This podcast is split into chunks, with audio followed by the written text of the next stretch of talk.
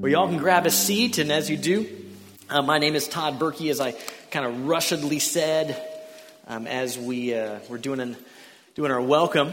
And uh, it's a crazy day. I was running over. It was at Southwood uh, for the 915 service there, and it was really kind of a beautiful moment for me. Um, it had been six years, a little over six years. On October 26th, 2013 was the last time that I was on the stage at Southwood. And you're thinking, is it because you're just a bad communicator? I know, I don't think that's it. But what I was there was to get married. And, um, and I was up on the stage. It was just really weird. I was looking down the aisle just like this. And I just remember the, the doors opening wide and, and my beautiful bride, Erin, just beaming with joy. And I just remember standing there going like, God, I don't understand why I get the honor and the privilege to love and serve and lead this woman. Like that's just, it's incredible. It was just, it was a joyful moment like most, most weddings are, right? And as she was coming down next to her were my sons, Paxton and Preston. And in the middle of that time of celebration, there was also this undertone, little undertone of sadness. Because a few years before that, Erin had lost a husband and the boys had lost a father to brain cancer. You know, and and I had gone through loss in my life. And so this joyous moment that was over the top awesome still had this undertone of just like maybe some hurt or maybe even some disappointment. Like life wasn't supposed to go this way. And at that moment, it just made me think a lot about Christmas as I was reflecting on that. Christmas time is when we get all excited and we're like, this is going to be the greatest time. We hit pause and we have these high expectations for things. But in reality, for many of us, we enter into the season and there's this this hurt that might be just hanging out underneath, some disappointment that we might be having underneath. I actually, when I was in third grade, I remember that was the first time that I had my mixture of emotions with Christmas. Uh, we were living in Michigan, and uh, let me see here, I think, yeah, there it is. Uh, we were living in that house, and in Michigan it snows, and so it was a white Christmas. And it was a few days before Christmas, and my sister had a friend who had spent the night, and I was up early, and I was down just looking at the Christmas tree, and specifically the gifts, and specifically the gifts that said to Tod, um, and trying to be like, did anybody not do a good job taping? Can I try to guess what's in there? And as I'm sitting there looking and trying to guess what's in these gifts, I hear my sister and her friend come down the stairs and they're talking. And I'm thinking, ha ha ha, as any good third grade boy would do, I'm going to scare them. And so I dove underneath with this blanket, this Afghan blanket, and I was underneath it and I just like lay there. And um, I'm like, I'm going to get them good. And they come walking around the corner. I can see out of the blanket and I'm getting ready to go, roar. But then I hear what they're talking about. And my sister says, Well, I got my dad this gift. And I got my mom this gift. And then I had my little moment of, well, do I betray their trust and just keep listening a little longer? Or do I scare them? Well, I decided to betray, betray the trust and just keep listening. And I remember I'm, I'm, laying underneath this blanket, and she goes, and this is, these are the gifts I got for Tod. And I got Tod a book, and she starts listing some other things.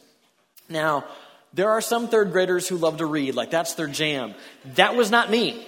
And I'm like, Wendy, my sister, I'm like, you've known me for how long? And you're giving me a book. And I remember I'm going, a book. And I was just all of a sudden, this excitement went to disappointment. I'm like, oh. So then I was waiting for them to leave so I could sneak out, but then I hear my dad's voice. I'm like, oh no. And he's down, well, hey, girls, you want some breakfast? And I'm like, oh, he's going to make breakfast. There's like no way to get out from underneath this blanket now, sneakily. So I'm just laying there, and then they start playing catch with, I think it was a tennis ball, or it might have been something else, but they're throwing things back and forth. And my sister happened to miss it, and it passes her, and it lands on this blanket. Well, normally what happens when things land on a blanket, right, it just absorbs the blow, unless there's a Tod hanging out underneath it. It bounces off, and my dad's like, Well, that's just kind of curious. And he comes over and he pulls back the blanket. I'm like, Surprise. You know, and in that moment, I saw rage in my sister, and she said, I'm taking back the He Man and the Battle Cat. And she starts listing all the real gifts that she had gotten me. And I'm like, I thought you gave me a book. Next day, all the presents from her to me were gone. Um, it's okay. She rewrapped them sneakily into a big box. Totally fooled me, but that was fine. My point being, in that Christmas, I went from excitement, and then I went to this place of just feeling disappointed. And then I was kind of ashamed of my actions for being sneaky. And when I was found out, I was kind of mad that somebody exposed that. And it's just a mixture of emotions. And, and the reality is, as we enter into Christmas, many of us in this room are that way. And we're not that way because it's third grade and we were found out of listening when we maybe shouldn't have been. It's more probably like this. When, when I was in my 20s, I, uh, I was a part of the singleton group. That just means I was single. And uh, what I had always thought would be in my 20s, I would be married, I would have kids, and then I would have this home that would be big enough uh, to house and host my family for my own Christmas, like everybody to come in. Think Clark Griswold, and you kind of got me, right? Like I'm just thinking, like this would be awesome. I could just visualize people coming down. I've got pancakes going. This is the smells and the aromas It's going to be beautiful and awesome and amazing. And I thought certainly that's going to happen in my 20s. Well, 22, 23, 24, 25, 26, 27, 28, 29, 29 again, 29 again, 29 again, 29 again. You know, as those years came, every time this time of year, I would, I would think about that and I would realize I'm not there. And I was totally disappointed because I was not where I wanted to be relationally, I wasn't where I wanted to be vocationally, and I wasn't where I wanted to be financially. And so, even though I would be excited to have time with my family, I would come into the season and I hit it really, really well. And I'm going to guess that there's at least one of us in this room who's probably hiding it really, really well. That you're carrying some hurts and some disappointments into the season. And I just want us to, to talk this morning briefly as we, we, we're going to look at a really famous Christmas text. But before we dive into it, I just want us to know it really is okay to not be okay at Christmas time. It doesn't mean that you are a bad Christian if you're really struggling. I mean, some of us have, have had a really hard year. We think back of, of disappointments that we've had. We, some of us have, have gone back and said, Yeah, I'm disappointed in those same three areas, Tod. Others were, are just coping with loss of loved ones. I mean, this is just a rough time of year. It really can be. And you need to know it is okay to not be okay. You're not a, a second rate Christian. But I also want to encourage us to understand this that even in our hurt and our disappointment, we have a God who desires to enter in there and for us to draw our life value, identity, and worth from Him, that He could comfort us in an incredible way and move us from a place of hurt to a place of hope. Like that's the Christmas message of moving from hurt to hope. And so we're going to look at this text. It, it happens roughly about a thousand years before you, where you thought we were going to go. Um, we're going to be in 2 Samuel. And we're to be in chapter 7. And I understand that normally when we are in 2 Samuel chapter 7, we are talking the meta narrative of Scripture and going through all the covenants because it's the Davidic covenant. And it's a beautiful and powerful thing. I want us just to look for just a brief moment, though, and look at the context when it's actually delivered. What was David going through when it's delivered? So we're going to have three stops, and, and don't worry, uh, they're not all equally weighted as far as time goes. We're going to spend more time in the source of hurt and the plan for hurt to hope than we will in practice. So if you're watching your time and going, Tod, I'm getting hungry, you got to get out of here, and you're only on point number two, just relax. It's going to be a okay. But with that, let's just dive in here to the source of hurt. We need to understand this. We really do. We're talking about David. He's very famous within Scripture, but prior to this time in 2 Samuel chapter 7, we've had 21 chapters to get to know David. So if you were to back up to 1 Samuel chapter 16 and read all the way through, you'd read all about David. And if you were just to make some casual observations of his life, you would realize this. You would realize the first time we're introduced to this guy, his family is hosting a prophet Samuel who's coming to anoint a king. And this is a big deal. And all of his brothers are there, but he's not. He's kind of this forgotten guy out with the sheep. Remember, Samuel comes in, he's like, Well, certainly the oldest one here, he, he is the Lord's anointed. And God's like, No. And he goes through the seven brothers, and he's like, Do you have anybody else left? And he's like, um, Yeah, we got uh, David out with the sheep. So he's this forgotten guy. We read further when he's getting ready to fight the big pickle, you know, Dave and the giant pickle, that he comes out and and he's meeting the, the troops and he bumps into his brothers. He's checking on their welfare, and their brothers just aren't really nice to him, so there's some family tension that David carries. He defeats the giant, which is incredible. We know that he already has been promised to be king. That's just incredible. He has this incredible promise on him, and yet he doesn't rush to take the throne, does he? As a matter of fact, he faithfully serves Saul, which is really amazing. Again and again and again, he faithfully serves, even when Saul says, No, no, I don't like you. And he tries to pin him to the wall with spears. And David has to run for his life. He spends most of his life on the run, wrongly accused, wrongly seen as an enemy to Saul.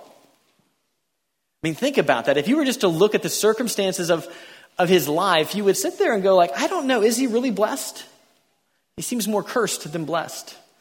And that's the danger we run into even today when we start to look at people and say, hey, I'm going to judge you based on your circumstances. David was somebody up in this point in his life. As you look at it, he is doing great things. He's honoring God faithfully, and yet his circumstances look really different. And so now he's, he's taken the throne, and even that was just kind of a weird, messy deal, but as it came through, he navigates it beautifully, and he is, he is the king.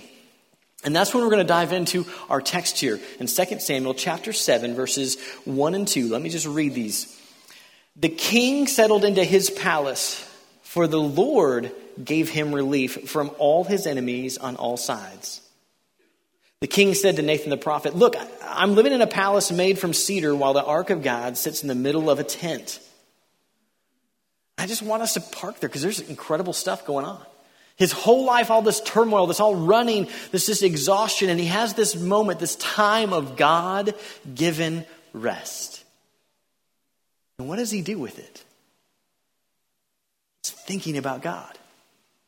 He's thinking about, wow, look what he, who he is, look what he has done. How can I honor him? You know, we're, we're ready to bump into at least a day of God given rest. While maybe when we're out and about, people don't want to say Christmas all that often, but on Wednesday is Christmas, and most businesses and operations are closed on Christmas. It's this forced pause button that we take, centered around the celebration of the birth of Christ. We have God given rest. My question for you and for me is when these times of God given rest, man, where, where do our minds go? Where do they go to?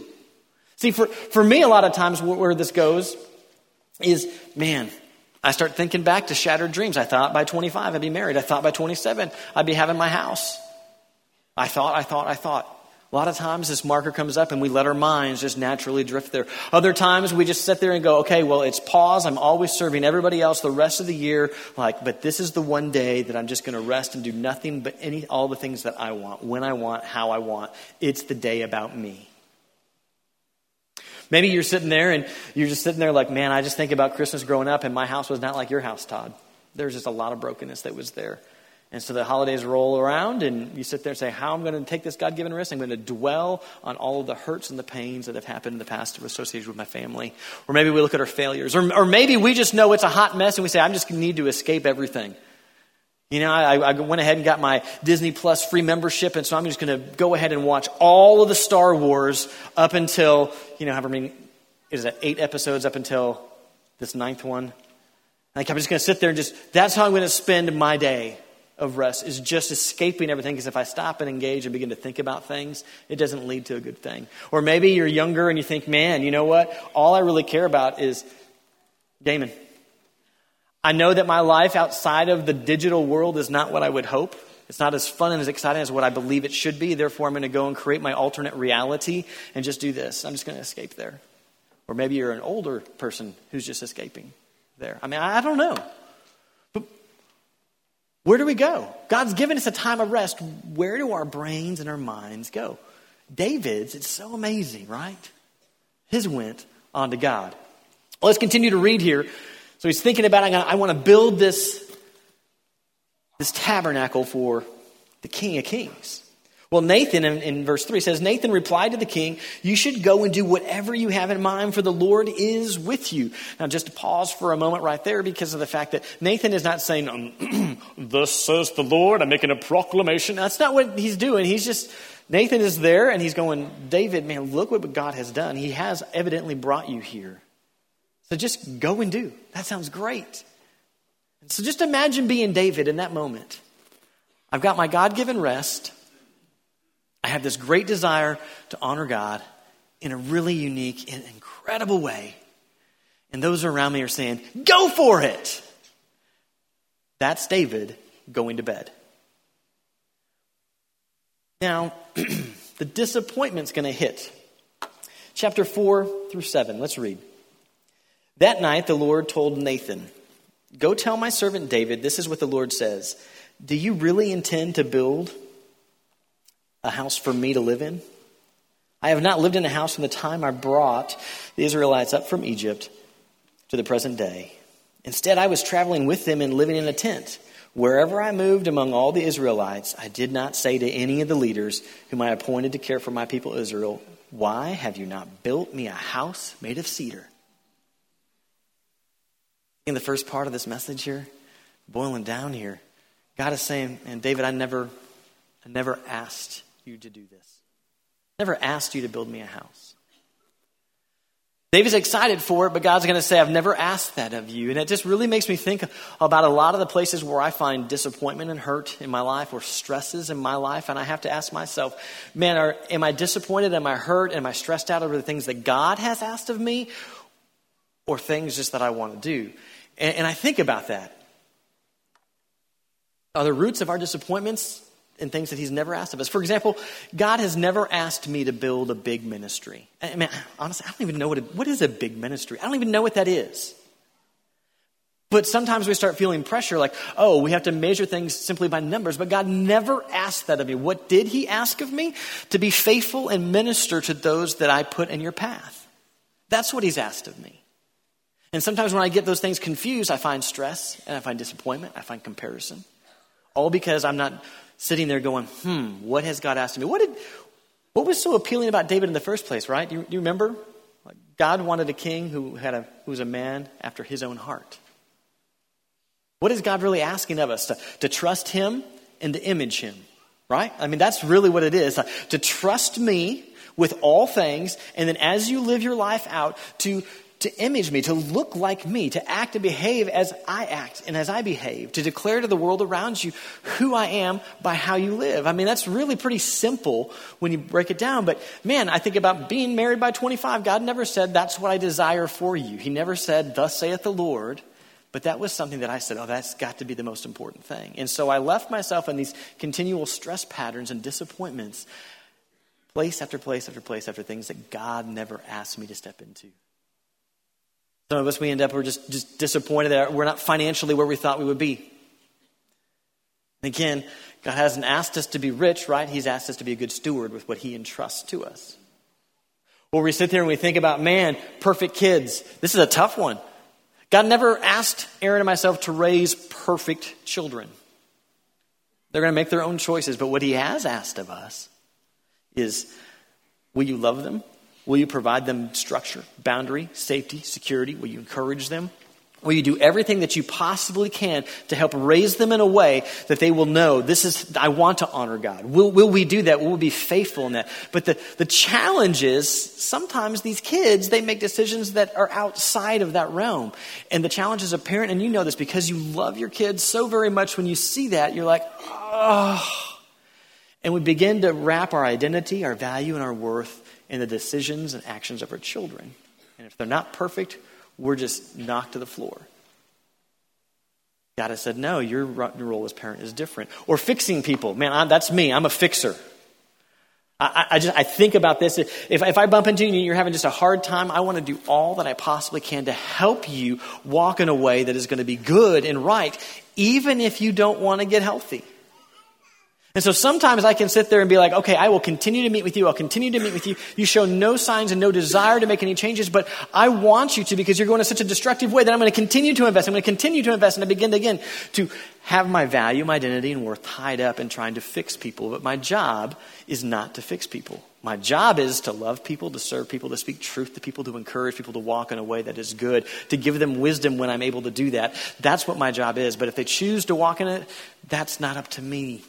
And I can't sit there and have the entirety of my identity wrapped up in that. And so, so many times I find, for me at least, that I find hurt and disappointment in the areas of things that God has never, ever, ever asked of me. Hopefully, I'm not, I mean, hopefully, I'm alone in that. There are other sources, though, as we're going into this and we're going to dive into this pathway. And I just want to say I'm going to tread lightly here because all hurts aren't necessarily the same. I don't want you to hear me say, like, hey, we got to point two, and point two, if you just do these things, then life is going to be yippy skippy because the reality is there are other things that, that unfold in our lives that we have no idea about where, where'd they come from. Ten years ago, I remember walking through the largest loss that I have ever walked through. I mean, I was a shell of an individual, would not look at anybody in the eyes, just was just gone. And as healing started to come back in, as I was walking through that, what I really needed to do is I needed somebody who was trained to, to help. I needed somebody who was a trained communicator. I needed somebody who, who was willing to invest with, with me. That's what they're trained to do.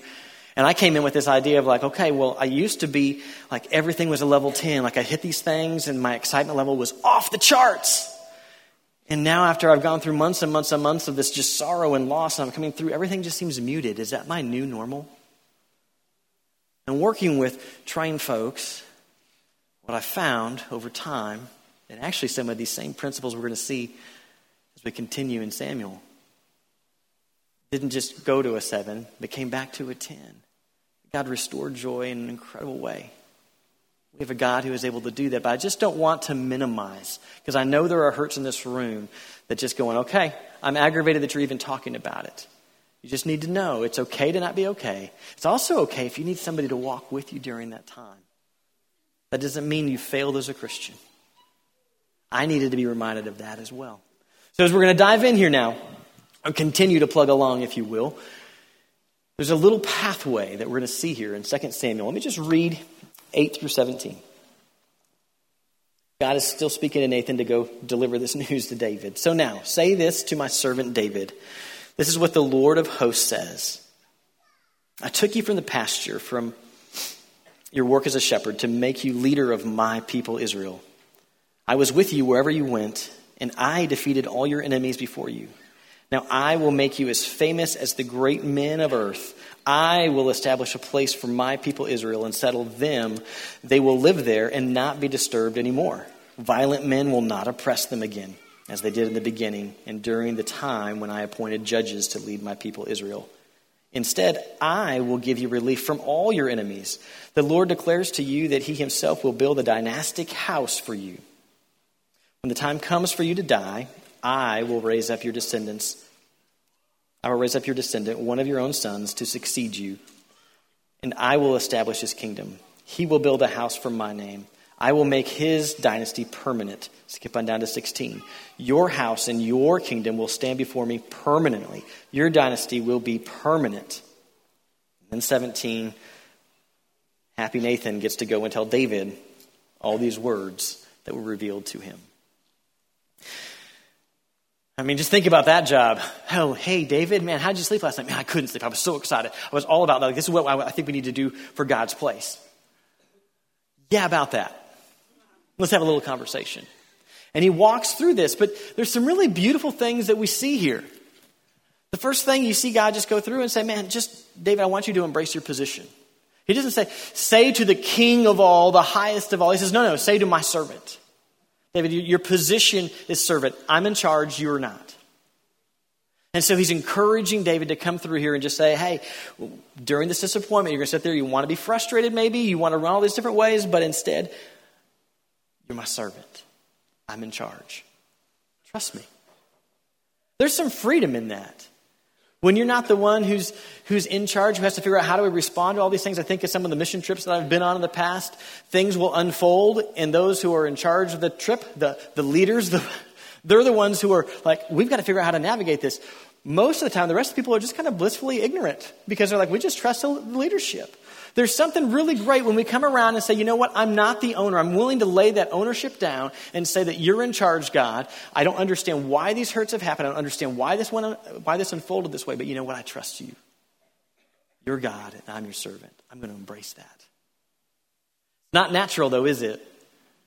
You know, when a hard time hits, the nat- what's the natural thing? We know what that is, right? Like, this is not how it's supposed to go. I have done this, I have done this, I have done this, I have done this. Like, look at all these things I've done, and how dare these things unfold to me. We make the focus ourselves, and God is trying to woo him and say, Listen, David, embrace your position. You can trust me. But he doesn't stop there. He continues, right? He says, Not only embrace your position, but he says, Look at my work in your past. This is what the Lord of hosts says I, I took you, David, from the pasture and from your work as a shepherd to make you leader of my people, Israel. Man, I was faithful in all that. I was with you wherever you went, and I defeated all your enemies before you. Isn't that incredible? David, if, if you're feeling disappointed, remember your position, but David, don't forget, look back and see, I have been faithful. I have given you incredible things. So when you're dealing with some hurt, just look back and see. I, again, I stand in awe. At 40, I thought for sure I would never be a father. I thought there's just no way I had left that with the Lord. Like, okay, like you want to use me in a different way? That's totally fine. And then as I look back, though, God just is just showing off behind the scenes. And all of a sudden, meet this girl via eHarmony who's living in College Station, Texas, while I'm in Santiago, Chile. Like, what? And as God just brought that together with these two incredible boys that I get to call my own, it's just, I'm like, that's mind blowing. God, you, you are so faithful. You were good even if you didn't give that. But I can look back and I can see moment after moment after moment after moment where there's been disappointment and He has turned it and He's used it somehow for His glory. David here is encouraged look back and see how I've been faithful. Look what I have done for you. If you're dealing with hurt, or even if you're not, let me just ask you this question. You know, what has God done for you? And have you really stopped and just given some thought? Like, what has He done for you? It's incredible, right? We, we, we're at this time, this season where we celebrate the coming of Christ the King, right? What has He done for you? Well, we're all born broken, right? And we know it. We talk with so many young adults. We have yet to meet one who says, No, I'm fine. Every single one of the folks that we meet and talk with, they all know through a series of questions they're broken. Life is not working how it should go. I need it fixed. And so they try things, and I'm sure they're not alone, like education. You know, if I just get that PhD, then, then that brokenness will go away. And as we begin to ask questions, well, how did that work with your bachelor's? Did, did it go away then? Well, no, I really needed my master's then. Well, you got your master's. Did it go away then? No. But it will here. Others, if I just have my bank account at a certain level, then, then that, that, that emptiness, that brokenness inside will go away. Really?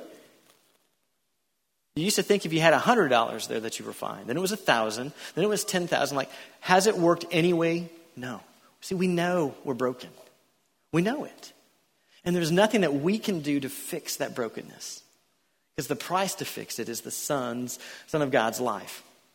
And so we celebrate the fact that he freely chose to say, I love you so much. I love you so much that I'm entering into time and space and eternity. And here I am with a mission to pay the price to fix the brokenness.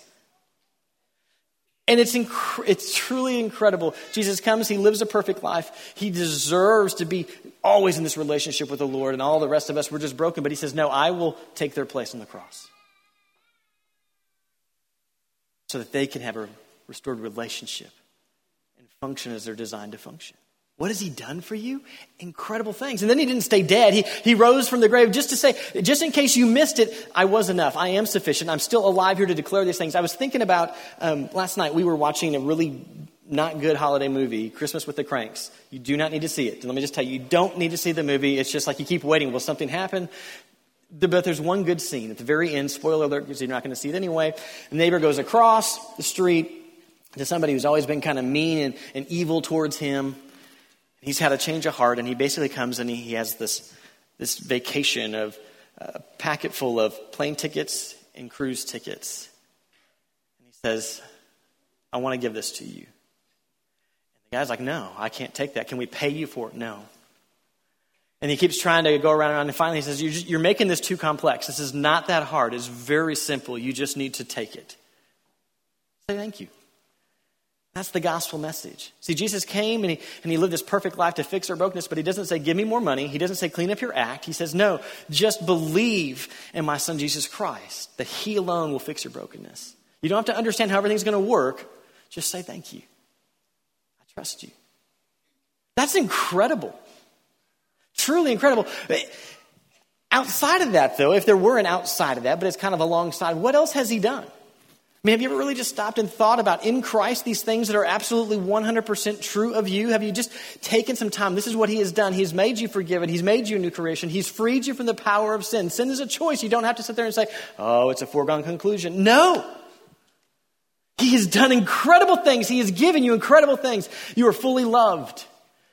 Oh, that we need to hear that and understand that. Have you ever stopped and just pondered? You are absolutely loved. He's made you blameless, complete. He's given you eternal life. He's called you a child of God, chosen, clean. He's done great things. When the hurts hit, he's like, hey, remember your position. When the hurts hit, also remember what I've done. Just remember. Look back. But he continues here. He says, don't just look back, but look forward. Now I will make you as famous as the great men of the earth. I will establish a place for my people. I will give you relief from all your enemies. The Lord declares to you that He Himself will build a dynastic house for you. David, you wanted to build a house for me? Man, I got news for you. I'm going to build something for you. And it's far, far greater. He continues with his promises, right? He just keeps going on. When the time comes for you to die, I will rise up your descendants, one of your own sons, to succeed you, and I will establish his kingdom. He will build a house for my name, and I will make his dynasty permanent. I mean, it's incredible, these things that he's just lavishing on David. And just saying, look at these things, the promises that I am making. Let me ask you this question Was God faithful to those promises? Absolutely you were to look here in Luke chapter 1, 31, 33, a little over a thousand years later, Gabriel is down. He's already had a conversation with Zechariah. He's going to have a conversation with jo- Joseph. He's going to show up and have a conversation with, with the shepherds, um, with a lot of his buddies. But he's here with Mary, and he says, Listen, Mary, you're going to become pregnant and give birth to a son, and you will name him Jesus. He will be great and will be called the Son of the Most High, and the Lord God will give him the throne of his father David. He will reign over the house of Jacob forever, and his kingdom will have no end. Was he faithful? Absolutely. We have the luxury of being able to look back and say, yeah, was his timing what David maybe thought? I mean, I don't know. I don't know if David was thinking, like, oh, it's going to be a thousand years later. I don't know. But it's on his timetable, not ours. And he's asking, will you count my promises as true? Got me thinking a little bit about what has he promised us? He has promised a secure future. I mean, that's just totally incredible when you think about it. Everything else is, so easily lost, it seems like, but not this. That our future is absolutely secure. There is nothing we're able to do to lose that. And man, the peace that comes with that, especially when you begin to think, I mean, we meet again with folks who sit there and they run so hard in a direction to try to be offensive to God, and yet He still pursues them. Which goes right to the next one Never will I leave you, never will I forsake you. You're never alone. Incredible promise. And he continues, right? He, he doesn't just stop there, he just keeps it going. Because we know that as eternity, when we step a, the other side of eternity, that that goes on a lot longer than what's here. There'll be a place with no hurt, no fears, no, no tears, no death.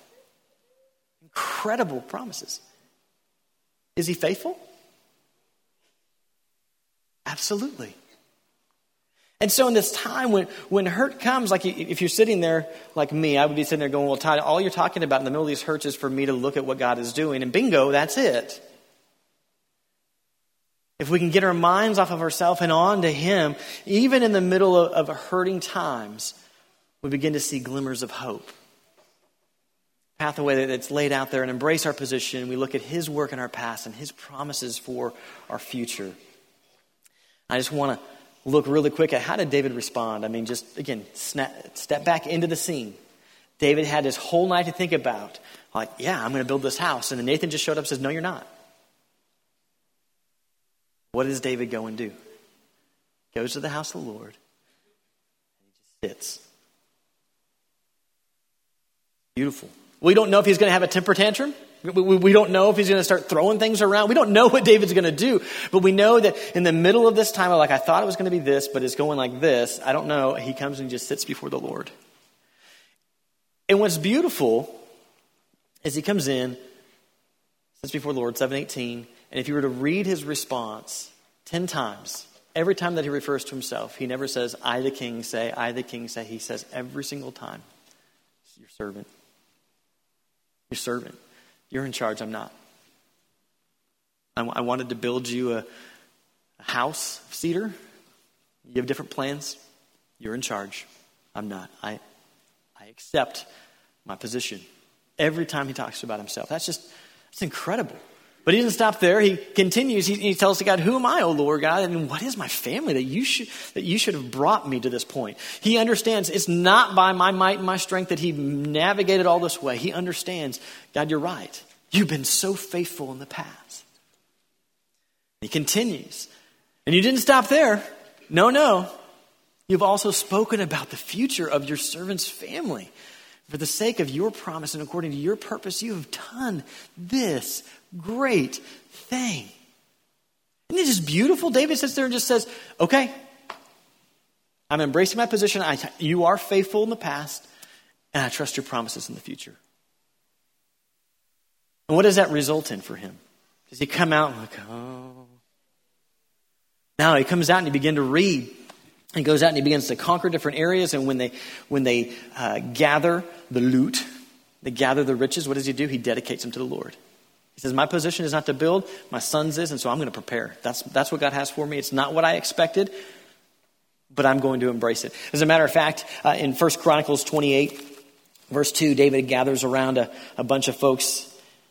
He's talking to Solomon. He says, King David rose to his feet and said, Listen to me, my brothers and my people. And I wanted to build a temple where the ark of the Lord's covenant could be placed as the footstool for our God. That's what I wanted to do, but God had different plans. I don't know what your translation reads here. Um, it probably doesn't read this. And I was really upset and mad, so I went and had a pity party because his plans were different from mine. No, he says, no. I, I have made preparations for the building. I embraced my position. I made preparations for the building. Found there was purpose and there was hope. I find it just really amazing. I'm, I'm, a, I'm a visual guy. That's just how I'm wired, a visual learner. Disappointments or hurts they hit and kind of dump them over this place of, man, will I embrace my position? Will I look at what God has done? Or will, will I look then at what God will do?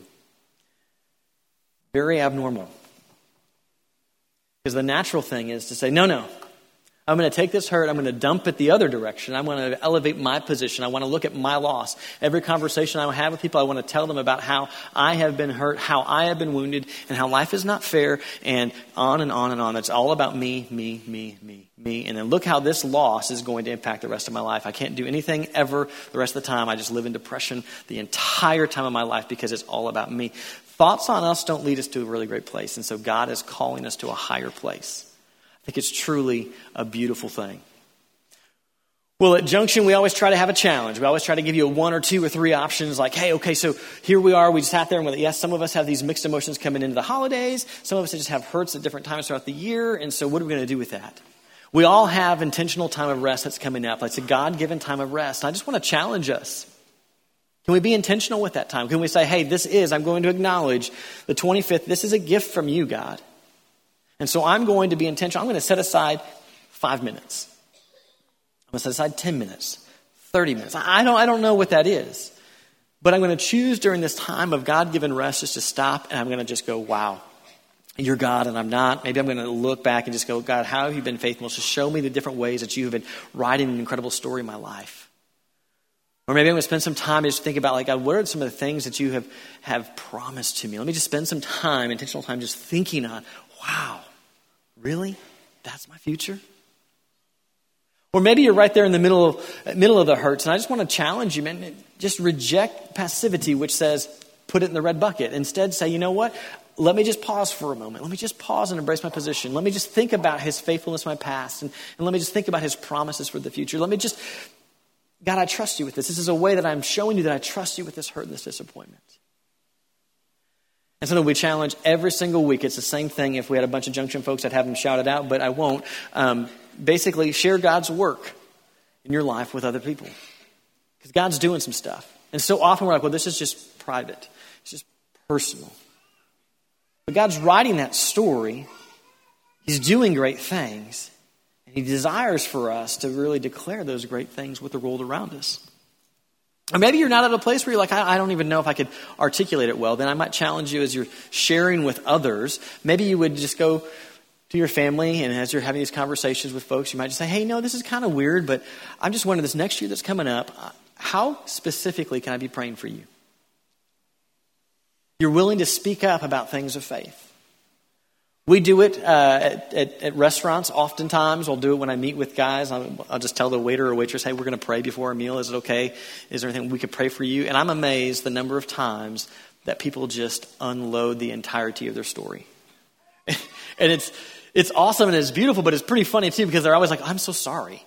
I, I, I've just told you more about my life than I have told anybody here that I've known for like the last three years. I am so sorry. We're like, don't be sorry. Thank you for entrusting. We have a great God. Yes, this holiday season may carry a mixture of emotions, but God wants to connect with us in the middle of that. He's given us a way. His name is Jesus. I want to challenge us to get our eyes and our minds off of ourselves and onto Him. Let's pray. Heavenly Father, Lord, you know, you know me. You know times that I run after things that you never asked of me, the times that I make those things more important than what they really are. Father, you've forgiven me for each and every one of those, which is so beautiful. It's so hard at times to accept. Father, I just pray for this this next week as we all enter into just different things. Maybe we're interacting with family we haven't seen for a long time, and there might be tensions that rise up. Lord, I just, I just pray that as we engage in each of those conversations, Lord, that we would never forget the fact that you're with us pray that we would always be willing to spend some time of just embracing our position. We would be willing to look to your faithfulness in the past. Praise you for the promises for the future. Father, we love you and we thank you. And in Jesus' name we pray. Amen. Y'all have a very, very Merry Christmas.